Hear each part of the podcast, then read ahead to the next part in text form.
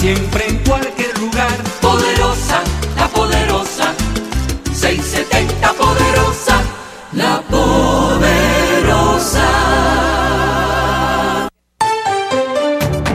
A continuación, las últimas noticias desde nuestra sala de reacción y satélites. Buenas noches, son las 10, un minuto, aquí en su poderosa 670. Es el momento de las informaciones cuando tenemos 81 grados de temperatura en la ciudad de Miami. Guaidó a los militares. ¿La salida de Maduro será por las buenas o por las malas? El presidente encargado de Venezuela, Juan Guaidó, preguntó este miércoles a los miembros de la Fuerza Armada si la salida del dictador Nicolás Maduro del poder ocurrirá por las buenas o por las malas al reiterar que la crisis del país necesita una solución ya. Maduro está de salida, la soberbia del régimen hundió al país. La pregunta no es a él, un dictador asociado que no gobierna, es a la Fuerza Armada Nacional y entorno. ¿Será por las buenas o por las malas? El país necesita una solución, ya los venezolanos tenemos la capacidad de lograrla como sea, dijo en un mensaje en Twitter. El presidente encargado de Venezuela ha pedido en reiteradas oportunidades a la Fuerza Armada que desconozca el mandato de Maduro, a quien considera un usurpador por haber ganado unas elecciones tachadas de fraudulentas. Y las autoridades dominicanas revelan complot para matar a David Ortiz. Las autoridades dominicanas confirmaron este miércoles la detención del presunto autor del disparo contra el ex pelotero de grandes ligas, David Ortiz el domingo en un centro de diversión en Santo Domingo. En una rueda de prensa, el Procurador General de la República, Jean Ali Rodríguez, y el director de la política, Ney Aldrin Bautista, informaron que se trata de Ramón Martínez Pérez o Rolfi Ferreira Cruz, quien ya está detenido y bajo interrogatorio para llegar hasta las últimas consecuencias de este suceso, en el que también resultó herido de bala el comunicador Joel López, quien acompañaba a Ortiz. Las autoridades dijeron hoy que tienen testimonios de testigos, evidencia física y videovigilancia para corroborar sus reclamos. En la rueda de prensa, el director de la policía también mostró el arma con la que dispararon contra el ex pelotero, la cual estaba enterrada en una vivienda en Mao, en el noroeste, donde fue detenido Martínez. Trascendió además que el organizador del atentado recibió 400 mil pesos, o sea, unos 8 mil dólares para ejecutar el plan. Tenemos evidencia física, testimonial y científica contra los apresados y el proceso de investigación continúa abierto, dijo Bautista en la rueda de prensa, en la que se mostraron videos de los supuestos autores del crimen desplazándose en dos vehículos y una motocicleta antes de cometer la acción en los alrededores del lugar donde estaba David Ortiz. Y un tribunal de Panamá ordena la escarcelación de Martinelli tras un año preso. Un tribunal de Panamá ordenó este miércoles la escarcelación del expresidente de Panamá, Ricardo Martinelli, procesado por espionaje político y peculado y dictó su arresto domiciliario y la prohibición de salir del país.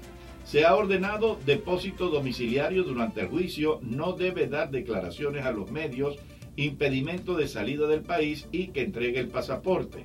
Eso anunció a los periodistas a las puertas de la sede del tribunal el abogado del expresidente Alfredo Vallarino. Otro de los defensores, Carlos Carrillo, agregó que ya de inmediato Martinelli dejará la cárcel El Renacer, situada en las afueras de la capital y en la que fue recluido el 11 de junio del 2018, cuando llegó extraditado por Estados Unidos para enfrentarse al juicio por el conocido caso de los pinchazos. La justicia tarda pero llega, destacó Carrillo a los periodistas y agregó que la decisión del tribunal es un primer paso en el camino correcto que no se haya violado el estado o presunción de inocencia de Martinelli. Y el estudiante mexicano Norberto Ronquillo fue estrangulado a pesar de que su familia pagó un rescate de 26 mil dólares. Los resultados de la necropsia practicada al cadáver del estudiante universitario Norberto Ronquillo Hernández, que fue secuestrado el pasado 4 de junio, revelaron que el joven falleció a causa de una asfixia provocada por estrangulamiento. De acuerdo con los especialistas del Instituto de Ciencias Forenses, el cuerpo de Norberto, de 22 años, presentaba diversas huellas de tortura, golpes, así como una ruptura del tabique nasal. La víspera, la Procuraduría General de Justicia de Ciudad de México, donde fue hallado el cadáver del estudiante, dio a conocer que tiene dos líneas de investigación robustas en el caso. Nos está llevando a tener dos líneas de investigación robustas, pero se las voy a dar cuando tenga resultados. No descartamos ninguna línea, pero dos son las que traen más fortaleza, dijo Ernestina Godoy, titular de la policía local. Y ahora, señores, Mabel Fajardo ya la tenemos preparada y nosotros también preparados para escucharla. Buenas noches, Mabel. Gracias a ti también, un saludo muy, muy especial, Humberto García. Saludamos a los oyentes que siempre nos eligen para continuar en la estela de la información. Aquí en la poderosa 670M, el presidente de Estados Unidos, Donald Trump, ha recibido en la Casa Blanca a su homólogo polaco, Andrzej Duda, y han eh, conversado de varios temas bilaterales, sobre todo en cooperación defensiva. El presidente Trump ha confirmado que Estados Unidos va a desplegar a mil militares en territorio polaco como una medida pedida por Varsovia para disuadir a Rusia. Trump anunció que este despliegue se va a realizar no aportando nuevas tropas, sino eh, moviendo tropas que ya existen, en este caso en Alemania. Van a trasladar a este contingente de unos mil militares desde Alemania a eh, Polonia. Todo se queda, digamos, en territorio europeo. Vamos a escuchar eh, parte de esta conferencia de prensa. When two strong and independent nations unite in common purpose and in common cause. President Duda, it's a honor to have you with us. And Mrs. Duda, thank you very much for Así le daba la bienvenida tanto al presidente polaco Duda como a su esposa y también decía que son dos naciones independientes con intereses eh, en eh, común.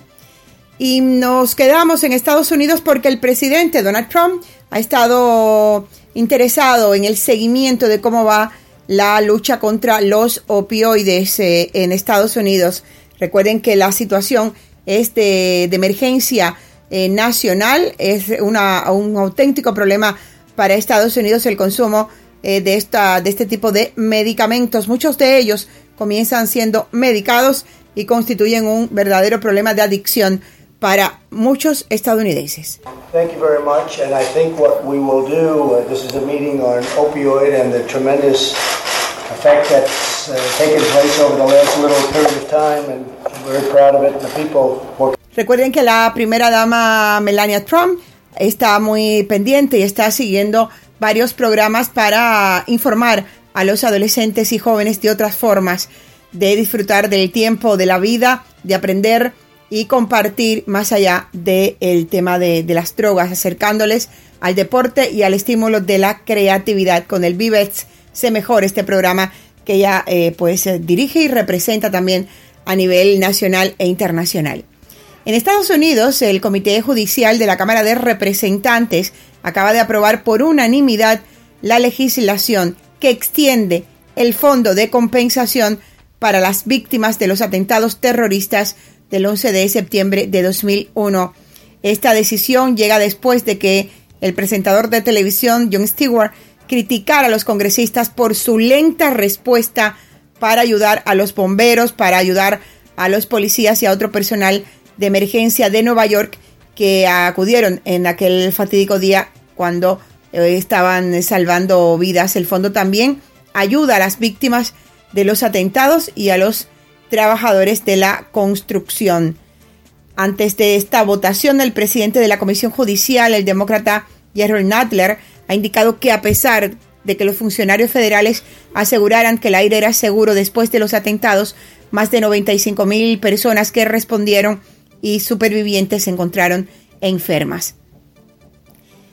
Y en otro punto, amigos oyentes, nos vamos a la Unión Europea que ha pedido durante la jornada de hoy nuevas medidas, nuevas sanciones contra la dictadura de Daniel Ortega si no se dan pasos eh, directos, pasos efectivos para la liberación de todos, de todos los presos políticos más allá de este circo montado por la dictadura de Daniel Ortega para dar un viso de, eh, de libertad y de oportunidad cuando en realidad, según los propios presos políticos liberados, lo que están haciendo es pues proteger a los represores, aquellos que han perseguido, han encarcelado arbitrariamente, han torturado y asesinado a los ciudadanos nicaragüenses. Vamos a escuchar a Ramón Jauregui, eurodiputado socialista, fue eh, quien encabezó la delegación de la, de la, del Parlamento Europeo, de la Eurocámara, a Nicaragua, se reunió con opositores, se reunió con presos políticos, se reunió con sus familiares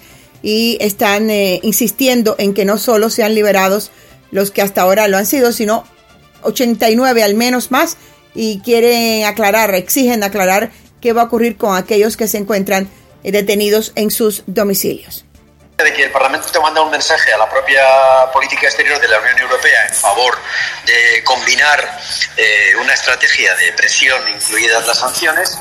Y yo quiero pensar que el régimen de, del gobierno de Ortega está eh, seriamente preocupado porque en el fondo eh, observa que la comunidad internacional, además de los Estados Unidos, también la Unión Europea, le están eh, insistiendo en que su régimen no tiene futuro si no alcanza un acuerdo que camine hacia la libertad en el Así, me, amigos oyentes, un camino hacia la libertad. Y atentos porque científicos noruegos de la Universidad de Bergen acaban de publicar que una bacteria, que es la que provoca la gingivitis, la conocida como la enfermedad de las encías, la bacteria Porphyromonas gingivalis, produce una proteína y viaja desde la boca al cerebro. En este viaje logra destruir células nerviosas en el cerebro y puede ayudar al desarrollo de la enfermedad de Alzheimer. Agradeciendo la colaboración técnica de Freddy Corea y Víctor Manuel Caballero, desde las 6.70 les reportó Mabel Fajardo. Hemos presentado las últimas noticias desde nuestra sala de redacción y satélites.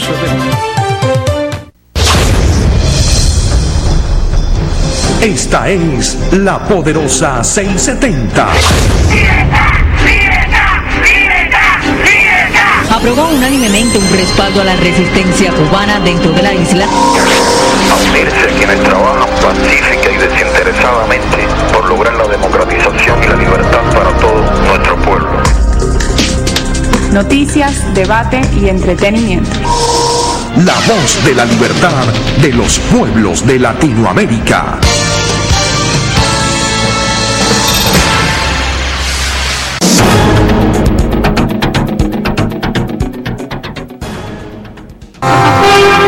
This is WWFE, 670 AM, Miami.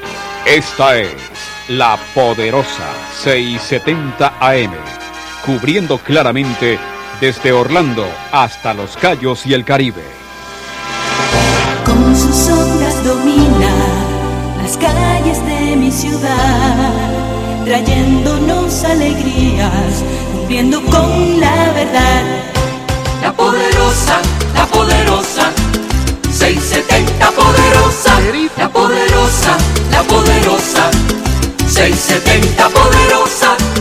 Esa es la voz de la radio, la que se escucha siempre en cualquier lugar. Poderosa, la poderosa, 670 poderosa, la poderosa. Hoy decreto yo a Venezuela libre ya y lo proclama el corazón de un pueblo unido en la verdad. Con virtud y honor vibra la fuerza de esta unión y en el aliento de tu voz con la que clamas libertad. Es la conciencia clara que tiene la gente, ya cansados de mentiras, exigen cambios fuertes y obedecer la voluntad de un bravo pueblo iluminado por el hambre y sed de libertad. Bien, señores, buenas noches, bienvenidos a la poderosa, bienvenidos a la información. Nuestra división informativa les presenta a continuación Venezuela y el mundo es noticia. Un programa donde estaremos tratando las noticias más importantes de Venezuela y el mundo y donde usted también va a participar a través de nuestro teléfono el 305-541-9933. Así que vamos con muchos temas que tenemos que tratar Muy importante también la opinión de ustedes y por supuesto de ahí sacaremos nuestras propias conclusiones. Bien, señores, son las 10:15 minutos en el control de estudios. Me acompaña Víctor Caballero. Les habla Humberto García y ahora vamos con esta información que tenemos para ustedes. Bueno, se está hablando en Venezuela de unas elecciones, pero con Maduro en el poder. Y eso sí es verdad que vuelvo y repito, y vuelvo a hacer el comentario hoy, porque hoy vuelven a insistir en depurar el Consejo Nacional Electoral, llamar a elecciones y entonces ver si de esa manera sacan a Maduro. Y yo vuelvo e insisto, ¿cómo cree la gente que van a sacar a Maduro por elecciones? Es más, lo que hay que ponerse a analizar es, por ejemplo, las declaraciones que hoy dio. Vamos a ponerlo para que vamos sacando conclusiones, porque yo no creo que la gente que tenemos nosotros en la oposición en Venezuela sean tan ciegos, sean tan sordos, que no oyen lo que este hombre dice. Nicolás Maduro amenazó a Juan Guaidó y le dijo, no tomará el poder ni por las malas ni por las buenas. Cuando una persona se expresa de esa manera, ¿qué está diciendo? Por las malas, ok, que vas a tomarla por la fuerza, que vas a ir con militares o que vas a ir con gente a tratar de tomar el poder. Por las buenas, que te vas a ir por las elecciones. Pero si ya él hoy te está diciendo que ni por las malas ni por las buenas vas a tomar el poder, yo creo que ya te está dando la respuesta.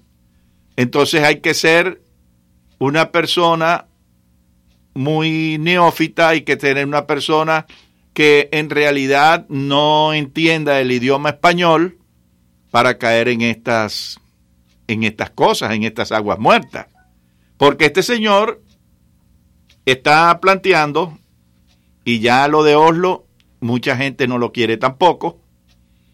Y esto se está transformando, señores, como en algo que ya vemos que da un día, otro día, una semana, un mes y Maduro sigue ahí. Entonces esto es tiempo más tiempo. Lo de Oslo ya ustedes vieron que fue una perdedera de tiempo y ya se había dicho con anterioridad. Lo que pasa es que la oposición creyó que eso era lo mejor y se hizo. Ya se está hablando de otra reunión en Oslo, pero resulta que ahora hay una gran presión de parte del pueblo venezolano que si sacan conclusiones o miran una encuesta se darán cuenta de que no quiere el pueblo venezolano ningún tipo de reunión en Oslo. Porque para empezar, Oslo nunca ha apoyado a Guaidó. Es de los países que, eh, digamos, eh, Noruega es uno de los países que no apoyó a Guaidó. No está dentro de esa lista de 50 países. Ellos se ofrecieron como mediadores pero un mediador que está de la otra parte, no podemos nosotros creer mucho en su mediación. Y ahora, entonces, los que están en la oposición están creyendo, como decimos en Venezuela, en pajaritos preñados, que con unas elecciones van a sacar a Maduro. Y entonces están hablando ya de cómo logran elegir las nuevas autoridades. Pero vamos a poner que hasta en las nuevas autoridades está el Papa. Señores, eso no va a funcionar. No va a funcionar porque esas máquinas están preparadas. Esas máquinas están preparadas. Esas máquinas ya hemos visto siempre en todas las elecciones que a las 5 de la tarde va ganando la oposición. Y media hora después de las 5 de la tarde, a una hora o media hora de cerrar las urnas, suben ellos una barbaridad y ya se quedan con el triunfo. Y eso ha pasado un montón de veces, pero un montón de veces. Así que yo pienso, señores, que en realidad nos estamos todos cayendo a mentiras, cayendo a cobas. Y yo no me voy a prestar a eso. Porque yo ya yo lo dije ayer y lo repito ahora. Yo no me voy a prestar a esas elecciones. Pero tengo una buena amiga mía que se llama Carolina Perpetuo, que está en estos momentos en sintonía. Carolina, te voy a llamar ya, porque quiero conversar contigo, ya que estás en línea, ya que estás escuchando el programa, porque a mí me gusta mucho conversar contigo. Así que ahí va la llamada para que conversemos de este tema que creo que nos va a ayudar a todos con tus comentarios. Así. Ah, te das cuenta, ahora sí me gusta. Ahora sí estoy. Buenas noches. Buenas noches. Bueno, te venía escuchando y bueno, fue inevitable que te escribiera porque, bueno, porque eh, como, como es normal entre los seres humanos, eh, pues y con estas situaciones que tenemos, pues tenemos puntos de vista distintos, porque yo entiendo perfectamente lo que tú expones, como muchísima gente lo piensa, y como yo sé que es así, porque bueno, yo no tengo mucho tiempo en este país y yo viví en Venezuela eh, parte de lo que ha sido toda esta amarga eh, experiencia de, dictadura y sabemos cómo han viciado los procesos electorales, este, cómo los han llenado de irregularidades, cómo nos hacen la trampa y eso, por supuesto, ha mellado la fe que le teníamos al voto, porque siempre pensamos los venezolanos que crecimos en democracia, que nuestra arma de, de lucha, pues, era el voto y ellos supieron, pues, utilizar muy bien esa arma para acabar con, con esa confianza y con esa fe y por eso entonces eh, hemos estado transitando un gran desierto en medio de, de toda esta experiencia terrible, viendo cómo nuestro país está eh, pues en una en una destrucción y en una crisis humanitaria inenarrable, porque es inenarrable decirle a la gente lo que ya sabe, que ven las noticias y lo que uno se entera a diario, porque bueno, en lo particular yo soy una venezolana que estoy aquí, agradezco muchísimo a la existencia de la oportunidad de estar en este gran país al que respeto y amo, este, pero es inevitable también que yo siga amando mi país natal y yo tengo familia todavía allá, tengo grandes amigos, tengo grandes afectos y, y, y yo necesito para ser feliz plenamente, este, pues lograr y poner mi granito de arena y trato de hacerlo en que algún día, porque yo sé que sí se va a lograr, eh, lo, conseguir y alcanzar este que Venezuela nuevamente retome el rumbo de la democracia y de la libertad, y así como lo aspiro y lo espero y lo anhelo para una isla como lo es Cuba, que la han condenado durante tantísimos años también a un experimento social perverso que ha conducido a la infelicidad y a la miseria de tanta gente, así como está pasando en Nicaragua, este, porque estos son unas ideologías políticas que en verdad son perversas y uno tiene que, a como de lugar, pues adversarlas.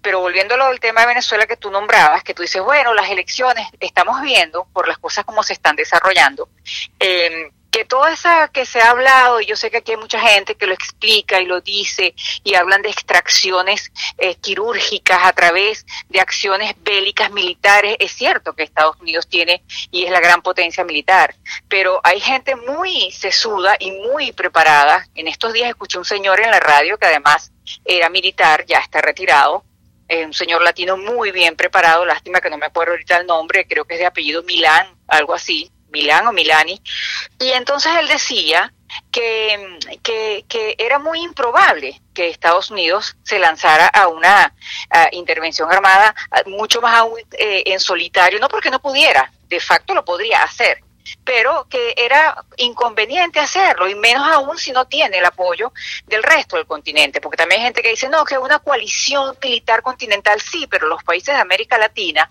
aún y cuando han recibido y están teniendo también graves problemas con el éxito de los venezolanos, porque les está complicando sus propias realidades que ya de por sí son difíciles, países como Colombia, como Argentina, como Chile, como Ecuador, como Perú, eh, tienen sus propios problemas y se les están incrementando con esta ola de refugiados venezolanos que, bueno, van a para allá a tratar de buscar oportunidades de trabajo, utilizan sus servicios sociales porque, bueno, las mujeres van para allá a parir. Eh, bueno, lo que ya todos sabemos lo que significa, pues, cuando llega una gran ola de refugiados, pues aquí mismo en la Florida la cantidad de venezolanos que hay, que hoy se decía también que eh, se sabía que a lo mejor hay una estadística, pero que aquí debe haber un montón de venezolanos que están en condiciones de estatus migratorio ilegales prácticamente. y viviendo, pasando la roncha, como decimos nosotros, es decir, este, pasándola difícil y duro, pues como, como es cuando uno tiene que inmigrar. Este, entonces, eh, seguir haciéndole creer a la gente en Venezuela y seguir pensando y apostando a que nuestra solución es que nos rescaten de afuera, nos ha hecho también un gran daño, sobre todo en Venezuela. Yo el año pasado tuve la oportunidad de ir a Venezuela tres veces por asuntos que tú sabes de, mi mamá, de su enfermedad, y, y yo lo palpé la gente estaba sumida totalmente en una orfandad, en una desesperanza, en, una, eh, en un naufragio prácticamente, como que aquí ya no hay nada que hacer y ya nosotros marchamos 500 millones de veces, que es verdad que hemos marchado y hemos hecho las 500 mil concentraciones. Aquí es que nos tienen que salvar porque eso lo han hecho también creer de afuera. Y entonces creer que nos van a salvar de afuera ha aplastado también mucho el espíritu de lucha, que ya es bastante maltratado porque hay que ver la cotidianidad tan dura que tiene el venezolano.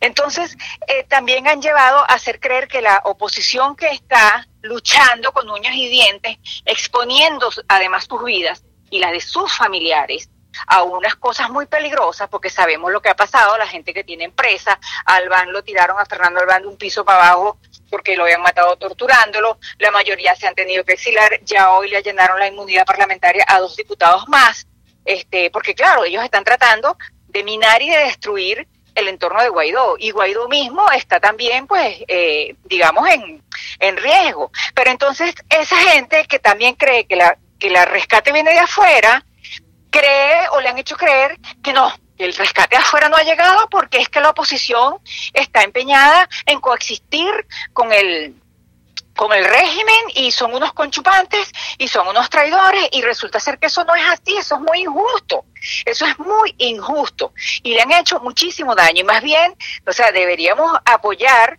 y necesitamos que haya unidad en esa oposición. Lo que pasa es que hay ciertos factores de la oposición venezolana que apuestan más a hacer creer que sí va a ser que va a haber una intervención. Dentro de un año viene la reelección del presidente Trump. Aquí en este país también hay un montón de cosas pendientes en la agenda. Y yo no creo que el presidente Trump, después de haber eh, ofrecido en su campaña electoral entre otras cosas, aparte del control inmigratorio de la frontera y todo esto que dijo del muro y de controlar la inmigración, ilegal, como es lógico, diría cualquier gobernante responsable, ¿verdad? Que tiene todo el derecho a controlar y a mantener la seguridad de su nación. Lo otro que le ofreció era que los soldados norteamericanos no iban a ser utilizados para estar arreglando los problemas de otros países. Y Estados Unidos tiene todavía acciones inconclusas en países como Irak y como Afganistán. Y eso lo explicaba en estos días este señor. Entonces tenemos que ser realistas y no podemos seguir. Entonces, no, que estos tipos nos van a volver a engañar. Pues no, mire, nosotros tenemos que estar preparados para enfrentar lo que venga en el plano que venga. O sea, los venezolanos tenemos que estar pendientes. Esto es como un juego de ajedrez en donde se está jugando en varios, en, en, en varios frentes. Tienes que estar preparado para lo que haya. Si hay unas elecciones, es verdad que no vamos a ir como unos conejos a que nos degollen en unas elecciones, si no hay una monitoría, por ejemplo, internacional que nos garantice que de verdad van a haber una supervisión. Ok, pero ahí, ahí, ahí te quiero, ahí te quiero ya este hacer un paréntesis. Fíjate, eh, que era el tema que yo estaba tratando al principio. Se está hablando, y es un hecho, porque ya personas de allá me han dicho que por ahí van los tiros, que ellos ya lo que se están poniendo de acuerdo es para que se efectúen unas elecciones en Venezuela y están poniendo inclusive los plazos hablan de seis meses para organizarlas, otros dicen que se pueden hacer en un término más corto, eh, hablan de 120 días para poder organizar unas elecciones y bueno, a lo mejor organizarlas no va a estar fácil porque ojo, hay que depurar el sistema electoral, el sistema, el, lo que llaman el REP, que es el registro electoral. Hay que censar a los venezolanos que están afuera, o sea, hay un trabajo por hacer y que se está haciendo dentro de la Asamblea Nacional. Bueno, pero ahí voy a llegar. Nosotros, nosotros no podemos, o sea, ellos, la, Asamblea Nacional no puede estar sesionando, o la dirigencia eh, nuestra opositora no puede estar sesionando, porque hay gente que dice, no, pero es que lo están haciendo todo oculto. La gente como que quiere que hagan la cosa como si fuera un reality show, ¿entiendes? Así en vivo y que todo el mundo opine, porque entonces está, como ahora hay redes sociales, todo, todo el mundo opina y todo el mundo quiere meter la cuchara en el caldo y todo, eso no puede ser así. Sí, correcto, Carolina, pero Carolina, pero escúchame esto. Con, con respecto a estas elecciones, el pueblo venezolano está incrédulo por lo siguiente Nosotros sabemos, y tú lo sabes, y yo he traído aquí a esta emisora personas que han tenido que ver con el régimen y nos han contado cómo es que se maneja el chocolate, que ahí la, la realidad, mientras exista el gobierno, si, si el régimen sigue ahí, convocan a elecciones. Ellos no van a convocar a elecciones sabiendo que van a perder. Eso no lo van a hacer. ¿Entiendes? Eso no está escrito, ah, Humberto. Pero espérate, déjame, déjame terminar, pa- déjame terminar y después yo te dejo. Entonces, ¿qué es lo que pasa con esto? Sabemos que esas elecciones, las máquinas se preparan como tú quieras y ellos tienen esas máquinas de hace tiempo preparadas. Ese Pero cable. No vamos con máquina. Ah, ahora sí, ahora sí vamos. espérate, Ah, pues vamos a decir, si tú me dices a mí que las vamos a hacer manual y todas las mesas van a tener sus vaya, testigos. pero, Humberto, de eso se trata.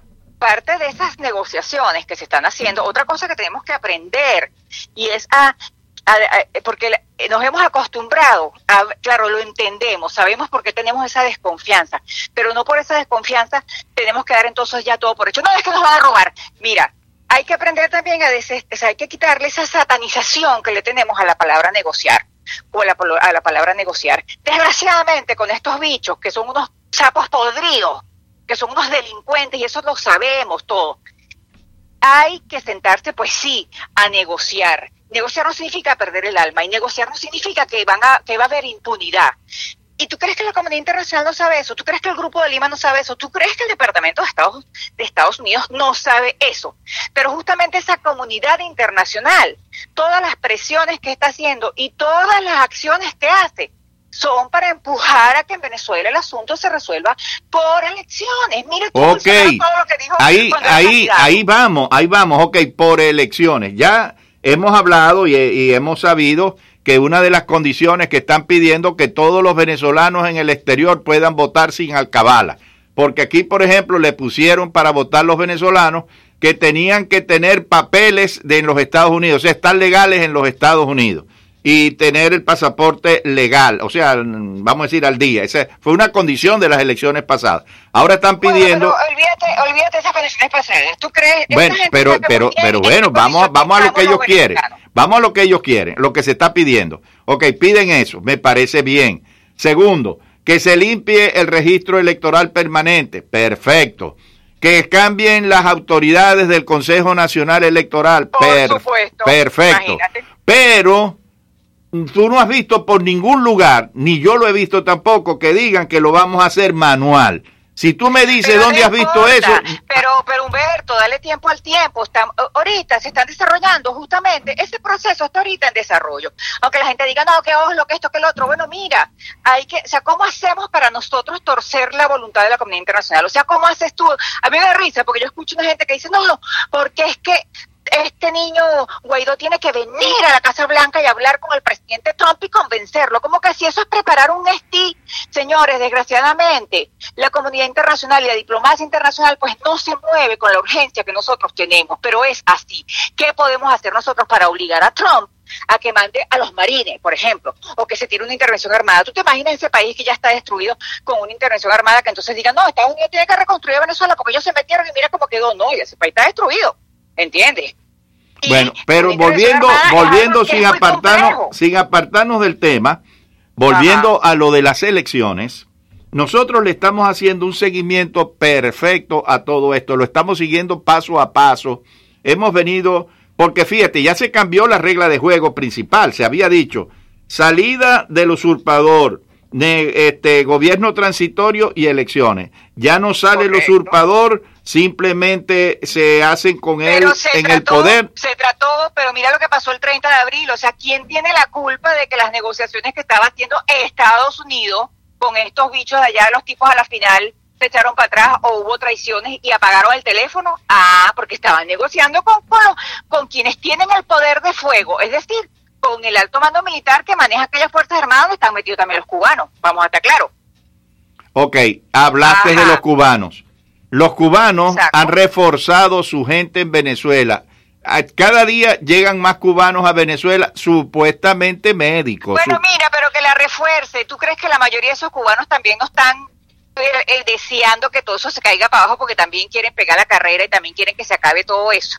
Bueno, no, ahí, ahí, sí es verdad que no, no creo mucho en eso porque no se te olvide que el régimen eh, ya tiene en Cuba más de 50 años y esa gente lo que menos piensa es dejar el poder. A ellos hay que sacarlos igual como vamos a tratar de sacar a los de Venezuela. Mira, yo, yo soy convencido de algo, estoy convencido de algo. Lo de Cuba y Venezuela no se arregla si no es por la fuerza. Por las buenas va a ser dificilísimo, porque fíjate hoy, hoy, hoy, lo que, lo que dijo este Maduro, que ni por las buenas ni por las malas ellos iban a salir. Humberto, ¿para qué dice Maduro eso? ¿Para qué dice eso? Ese es el perro bulldog que ladra. Y, es para nosotros en este momento y para los que están luchando en Venezuela dentro de la situación, con todo y cómo están las cosas, lo que diga Maduro es irrelevante. Él hace su trabajo, vociferar y decir y amenazar como hacía el otro. Bueno, pero es que está cumpliendo. Ahí tienes ahora cuántos diputados. Mira, él está tratando de llevar a la Asamblea Nacional, de, de, destruirla.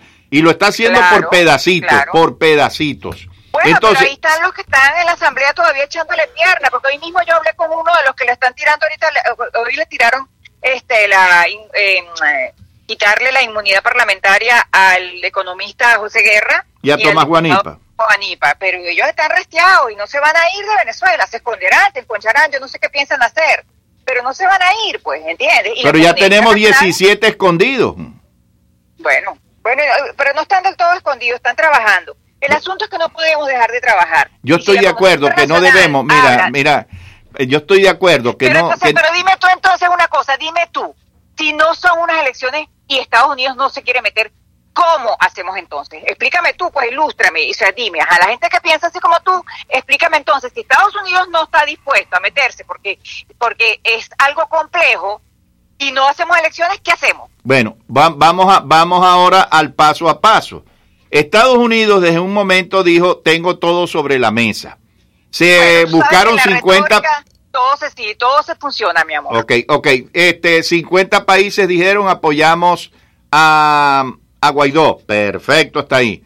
Posteriormente eh, se crea el Grupo de Lima. El Grupo de Lima, ¿cómo es posible que el Grupo de Lima Ah, no, pero espérate una cosa, el, Grupo de Lima se hizo antes, es más, te voy a decir algo, el Grupo de Lima se formó por iniciativa de Estados Unidos, porque como siempre están con el tiquiritaki a nivel mundial, de que Estados Unidos quiere ser policía del mundo, y de que Estados Unidos, entonces Estados Unidos, muy inteligentemente, a través de su diplomacia, aprovechando que cambiaron los gobiernos de la región, que gracias a Dios que cambiaron, porque acuérdate que hace unos años estábamos fregados, porque todos los gobiernos que estaban eran socialistas, la Cristina Kirchner, estaba Lula, la Dilma Rousseff, estaba el Correa en Ecuador, estaba en Chile la señora Bachelet, y entonces ninguno nos paraba. Entonces, cuando cambiaron estos presidentes, a través de Estados Unidos es que se forma el grupo de Lima, para que sean países latinoamericanos okay, okay, lleven a esta gente para República Dominicana, que eso fue otra cosa que pasó. Cuando fueron las conversaciones de República Dominicana, fíjate que la oposición no llegó a ningún acuerdo,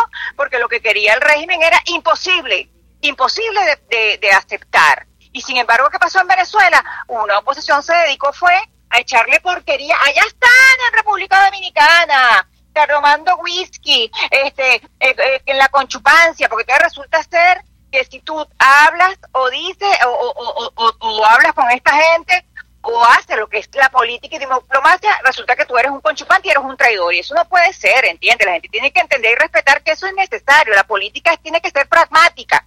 Lo que pasa es que hay que dejar las vísceras al lado. Uno le da mucha rabia y yo entiendo que uno le da mucha rabia. Pero la gente que maneja esas cosas, esos niveles, no puede estar con esos apasionamientos, ¿entiendes? Tienes que hacer las cosas que le corresponde hacer. Mira, yo entrevisté... te dice que tienes que hablar, pues tienes que ir para allá a hablar. Mira, si para solucionar el país y para recuperar la democracia de Venezuela y la libertad, a ti te dicen que tienes que ir para el infierno a hablar con Belcebú, pues hay que ir para el infierno a hablar con Belcebú. Pero hay que hacer la diligencia.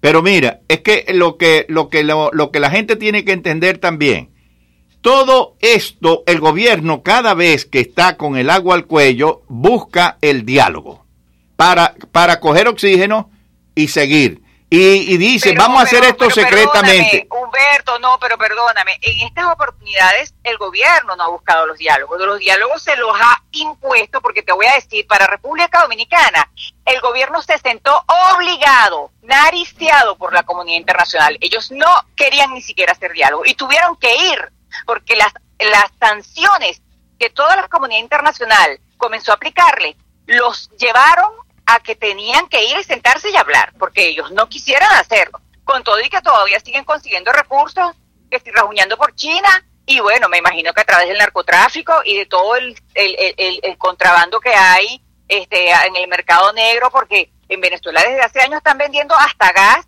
en alta mar, en, unos, en unas gabarras y, y, gasolina, y ni hablemos de lo que es la faja esta del Orinoco, donde también está toda esa desgracia de extracción de oro que está acabando con toda esta zona y por ahí sacarán también real. Pero mira cómo está el país con la situación que está ahorita a nivel incluso de la gasolina y el combustible. Entonces no te creas que ellos están yendo felices a ninguna...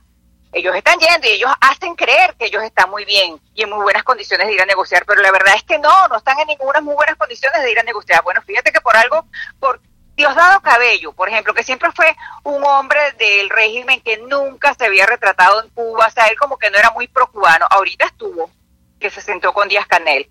Claro, todo eso también es porque ellos están aprovechando es que la gente está otra vez como que cayendo en el marasmo y en el susto de que mira, esto va para largo, esto no se está resolviendo, este, estos tipos, ellos siempre, ellos son muy buenos también para venderse como que están aventajados, cuando en verdad no lo están. Entonces, aquí es importante mantener la esperanza de la gente arriba, porque sí es necesaria la esperanza, el año pasado la gente, como te dije, estaba en la orfandad y en el nihilismo, no creía en nada. Y cuando apareció esta oportunidad con Guaidó, fue como que resucitó esa esperanza. Yo sí tengo fe que las cosas se van a resolver, que si están sobre la mesa todas las opciones, bueno, pues ojalá, pero siempre la militar va a ser la última. Y yo lo veo realmente muy difícil viendo cómo están las cosas aquí en Estados Unidos y cómo eh, se manejan las cosas en el panorama político interno de, de este país, pues. Bueno, ok, pero fíjate algo que es interesante mirarlo desde el punto de vista interno. Yo no es que estoy en contraposición o que no estoy de acuerdo con cosas que hace Guaidó o que hace la oposición. Pero hemos venido, o sea, a mí lo que no, no me agrada es cuando van tomando, dicen una cosa, sale otra, por ahí. Pero hablando con Tamara Adrián, te doy el nombre y el apellido de esta diputada de Venezuela. Claro, yo conozco a Tamara, por favor. Bueno, ok, habla con ella para que te diga, para que te, para que te dé fe de lo que te voy a decir a continuación. Hay una especie del lado adentro de la oposición en la misma Asamblea Nacional donde no le dan el apoyo que necesita Guaidó. Llámala y pregúntaselo no, le dan el apoyo que... que te lo porque estoy de acuerdo con ella. Eso es verdad. Bueno, porque dentro de la oposición hay una fractura y hay una oposición que quiere sabotear la Asamblea Nacional, que siempre lo ha hecho más. Acuérdate que la Asamblea Nacional es la coalición de acción democrática, primero justicia, un nuevo tiempo, voluntad popular. Bueno, yo hace, cuando la entrevisté aquí en la emisora, me quedé asombrado con algo que me dijo fuera de micrófono, que después lo dije yo en la radio porque no me podía quedar con aquello por dentro. Me dijo, mira Humberto, se está manejando en estos momentos porque Guaidó ya está hasta la coronilla. Él no aguanta la gente que todo se lo echa hacia atrás, esto no avanza, eh, son, son trabas y trabas y trabas todos los días y así no se puede trabajar. Él había dicho inclusive, y yo después lo dije aquí, que había pensado hasta renunciar o sea, él iba a entregarles el mando. Le iba a decir, bueno, señores, ya yo no sigo con esto. Y eso faltaban tres días para que sucediera cuando ella nos lo dijo aquí. Y entonces yo le dije, eso sí me preocupa porque eso sí sería un golpe duro para nosotros como oposición y un triunfo para el régimen. Entonces me dijo, bueno, pero ellos siguen en conversaciones, yo te voy a mantener informado. La llamé y después me dijo, esto se arregló. Bueno, se arregló a medias, porque tú sabes que todavía sigue esa gente que no apoya a Guaidó, que son de la oposición. Entonces, claro, claro, es que yo lo que te estoy diciendo, hay una oposición y la mayoría están afuera. La mayoría están aquí afuera y les encanta desde aquí, desde Estados Unidos, de la comodidad aquí de Don Pan, tomando café, estar interviniendo en programas de radio y de televisión Pan. Yo los veo muy orondos y lo que hacen es atacar todo el tiempo a la Asamblea Nacional y a la dirigencia opositora. Bueno, aquí, ya que me hablaste, ya que me hablaste de Miami, aquí, aquí se creó un grupo donde estaban buscando más adeptos para tratar de buscar otro dirigente que no fuera Guaidó. Ay, por Yo- favor, eh, por favor. eh. Aquí han, aquí han pretendido hasta formar gobiernos en el exilio.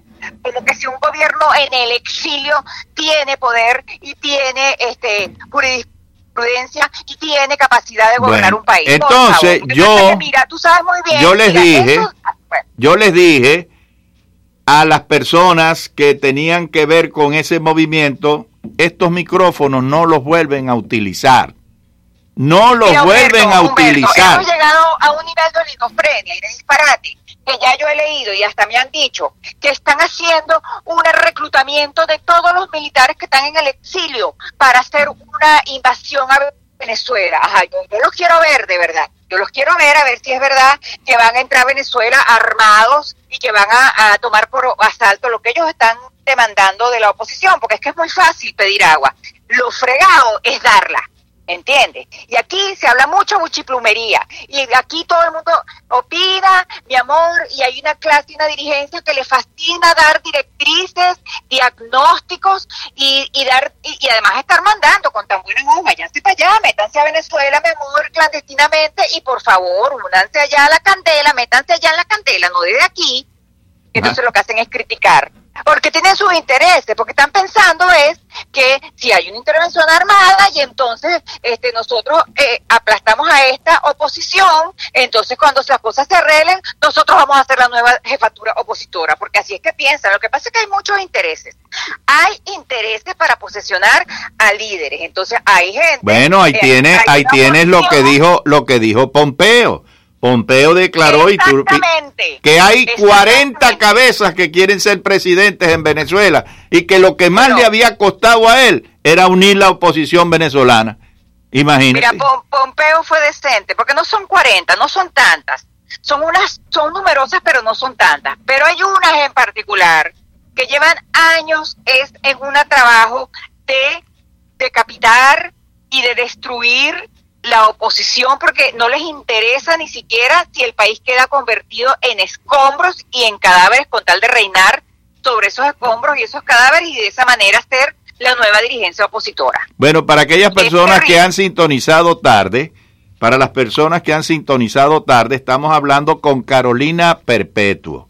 Carolina Perpetuo es una gran actriz venezolana, hoy en día residenciada aquí en Miami, pero una gran luchadora por la democracia de Venezuela. Así que ya lo saben, para aquellos que han sintonizado tarde, la persona que tenemos en línea es Carolina Perpetuo, una linda dama de nuestra televisión que nos dice... Ay, que bueno, nos- gracias porque yo me metí de invasora en tu programa mandándote mensajes. No, no, al contrario, a mí me gusta conversar contigo. Tú sabes que siempre esta ha sido tu casa. Que nos hayas abandonado porque no quieres venir, no sé por qué, no lo sé. No, yo estoy a la orden. Lo que pasa es que sabes muy bien que pasé por todo el episodio de la enfermedad de mi madre, que ya hace dos meses pues ya, ya falleció. ah, Y, falleció bueno, tu mamá. Sí, Humberto, sí, en el, el 10 de abril, este lunes cumplió ya dos meses. Ay, caramba, Carolina, perdóname. tú la pero- conociste, que yo llegué, fui a la radio con ella varias veces y todo, ella siempre te escuchaba. Sí. Ahora, pero ella falleció aquí o en Venezuela.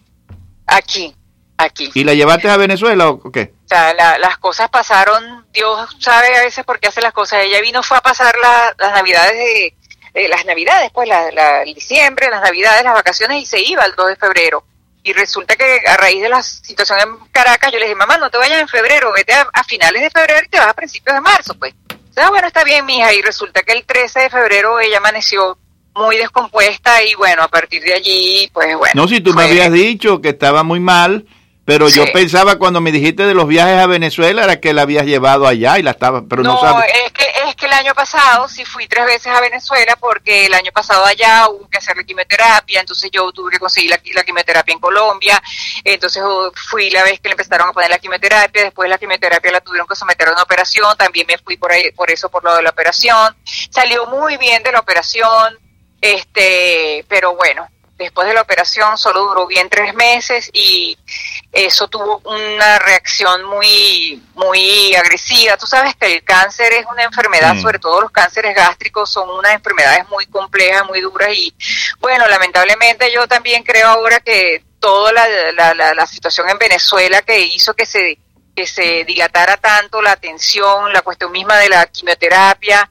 eso lo que dio fue le dio fue más bien ventaja a la enfermedad y y bueno, cuando ella se vino, pues estaba bastante delgada, porque claro, una operación del estómago. No, si yo aquí, yo aquí la, yo la conocí por las veces que la trajiste aquí al estudio. Ajá, eso fue en el 2000, eso fue en el 2016 que tú la conociste, sí.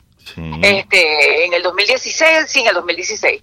Pero bueno, entonces ya se me puso muy malita y sí, falleció aquí y, y bueno, este, ¿qué te puedo decir? Eso, eso por supuesto entenderás que ya me, ocupé fue de mi mamá por entero y bueno, me, me, alejé como que de todo, pero yo estoy a la orden. bueno, entonces yo te voy a hacer, yo mañana tengo programa, pero ya si tú quieres para que tengamos más información, el lunes tú podrías estar con nosotros, el lunes. Sí, vale, buenísimo. El lunes este, estoy contigo allá, pues. Bueno, te espero el lunes entonces aquí en La Poderosa. Muy amable, vale, muchas gracias. Al contrario, y, y ten la, mis más sentidas palabras de, condolencia porque en verdad no me enteré de la muerte de tu mamá. Y, y, eso es fuerte y te, te quiero dar mis palabras pues de, de pésame y sentirlo porque sé lo que uno quiere a su madre, esa es la realidad. No, eso definitivamente uno en la comprensión humana sabe que en algún momento va a despedir a los padres, eso uno lo sabe y uno lo racionaliza, pero cuando llega el momento, este, definitivamente es una experiencia que te, te remueve muy profundamente, pues, y eh, a mí me tocó además acompañar a mi mamá, que por un lado fue una bendición, pues, ante la inminencia del final de sus días, pero haberla visto cómo se fue apagando ha sido una experiencia muy dura para mí. Pues, claro, imagínate. Pero bueno, este ella me diría, para adelante, mija. Porque mi mamá siempre fue una mujer muy echada para adelante, pues. Bueno, entonces queda la invitación formal para el próximo lunes aquí para que conversemos a las 10 de la noche con todo lo que se hable de Venezuela. Muy bien, y bueno, un saludo para todos los radioescuchas de La Poderosa y que tengan unas muy buenas noches. Gracias, Carolina. A ti, Humberto. Hasta luego. Bueno, señores, conversamos con Carolina Perpetuo.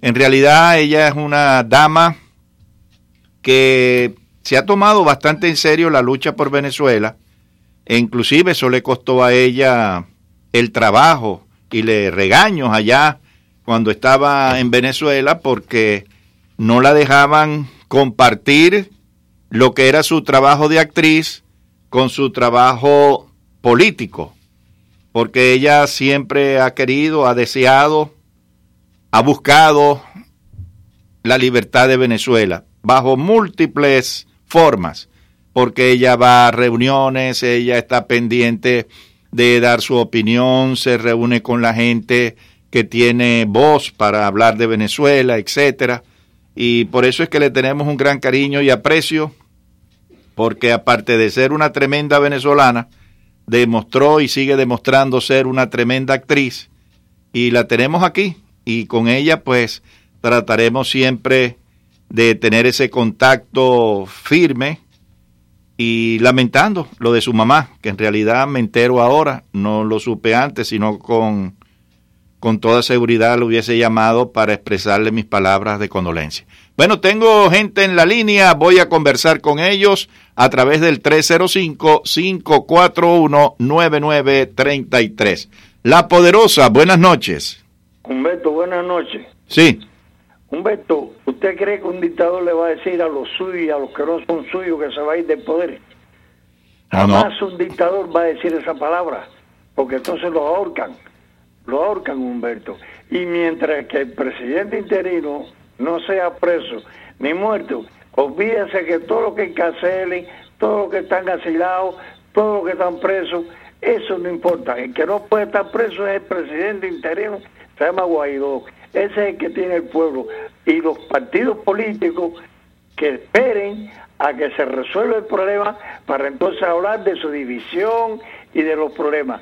El pueblo de Venezuela está con el presidente interino. Y tranquilamente, olvídese de lo que dice el presidente dictador. No, yo no me voy ni por la... Él nunca va a decir eso. Ningún dictador va a decir cuando tiene la soga puesta en el pecueso. No, eso no lo va a decir nadie. Yo espero, yo espero que Venezuela va a ser libre. No se preocupe, que Venezuela va a ser libre. Bueno, ojalá que Dios lo oiga, que eso es lo que todos aspiramos. Muchas gracias. Bueno. Voy con otra llamada. La Poderosa, buenas, noches. Buenas noches, Humberto. Y ojalá que la señorita estuviera viendo el pueblo. Dejen sus invitados ahí que oigan la voz del pueblo. Para decirle que no, que Guaidó se tiene que olvidar de lo mismo de la oposición del que no quieran la libertad como es. Que no puede estarle dando más respiro, porque más respiro es más muertos para el pueblo y más sufrir para el pueblo. ¿Cómo vamos a estar esperando que si en seis meses, en seis años, esto lo prendemos todos los pueblos ya, a molar cuchara, a molar tenedor y a salir para afuera arrancando cabeza de todos los seguidores de Maduro? Que cuando esos militares le entren 10 o 20 por la casa y le den candela a toda la familia dentro de la casa, no quede un cuartel con un solo militar, no quede un solo soplo. Ven acá, Humberto, en Venezuela no hay excavadoras de esas que tienen esas pezuñas adelante. ¿Por no salieron con una excavadora nada más y voltea los carros esos que salieron a oprimir al pueblo? ¿Por qué no han salido con carros, con camiones de esos de volteo que son eh, eh, eh, industria pesada que le llaman y lo, lo han tirado en contra de los militares? ¿Por qué no han hecho eso? Ah, no, todo a ir a poner el muerto. No, señor, en Venezuela hay camiones de volteo, hay excavadora, hay hierro, hay pico, hay machete. Eso es lo que hay que coger en mano, porque nadie nos va a sacar del apuro, ni nadie nos va a salvar nuestros muertos. Como aquí la gente, la gente se pone, pobre este niño por Twitter, yo lo veo. ¿Y dónde están los padres de ese niño? ¿Y dónde está la familia de ese niño, los amigos de ese niño que no están en las calles arrancando cabeza? Buenas noches. Buenas noches. Vamos con otra llamada. La Poderosa, buenas noches. Buenas noches, Humberto, que Dios lo bendiga. Amén. Humberto, si a usted, como venezolano, a usted la asamblea le dice, mira, tú vas a ser el primer eh, presidente de nosotros. Desde el momento que te dice eso la asamblea, que tú ves que hay cincuenta y pico países apoyándote y Estados Unidos, los tres te están diciendo que las cartas están arriba de la mesa, usted no puede luchar por su partido para reunirse con con ¿cómo se llama? El que estaba preso. Eh, Leopoldo López. Leopoldo López. Él no puede estar con Leopoldo López de, de, respecto al partido. Mientras hay, mientras hay madres, niñas y niños que están muriendo en los hospitales enfermos. Nosotros los cubanos se lo dijimos a ustedes y se lo estamos diciendo otra vez. Cuando Guaidó le diga a la esposa, chicos, oye, no hay, no hay comida para, los, para el niño hoy. Yo me juego que son las 11, a, a las 11 y media está metido aquí diciendo a Estados Unidos y mañana está están eh, todos los países ahí. Usted no puede luchar por su partido, usted tiene que luchar por el pueblo que te lo está pidiendo. Porque un día que pasa de prisión es una tortura. Yo sufrí todo eso y los cubanos sufrimos todo eso. Que hablen con, con la asamblea y diga que hay un cambio, que meta a María Colina. Una mujer que tenga pantalones, un hombre que tenga. No puede meter un hombre con saya, tiene que meter un hombre con pantalones. El pueblo está sufriendo. Muchas Gracias. gracias. Bueno, señores, se acabó el tiempo. Gracias por su audiencia. Fue un programa especial de Venezuela es Noticia. Ramón Saúl Sánchez hoy está en una asignación especial. Él regresará el próximo miércoles para su espacio desafío. Hoy quisimos hablar de Venezuela porque son tantos los tópicos y tuvimos la suerte de tener con nosotros a Carolina Perpetuo, es una persona a la cual, eh, la cual apreciamos y queremos, porque es una persona que lucha porque Venezuela sea libre y qué ha hecho ella para hacer de todo. Así que a Carolina las gracias, el lunes la vamos a tener entonces aquí con nosotros y ya conversaremos abriendo líneas con ustedes y lo que ella traiga y lo que podamos nosotros tener para que sea un programa interactivo. Bueno, Víctor Caballero en el control de estudios, Humberto García como locutor y nos vamos, nos vamos, pero mañana regresaremos con el favor de Dios aquí a la poderosa 670. Gracias por su atención, que tengan todos muy buenas noches. Le invitamos a la gran romería España entera. Exquisita comida, baile, música y mucha alegría. Domingo 23 de junio desde las 12 del día en el pabellón Jorge Mascanosa. 15 artistas en escena, rifa, regalos y sorpresas. Información 305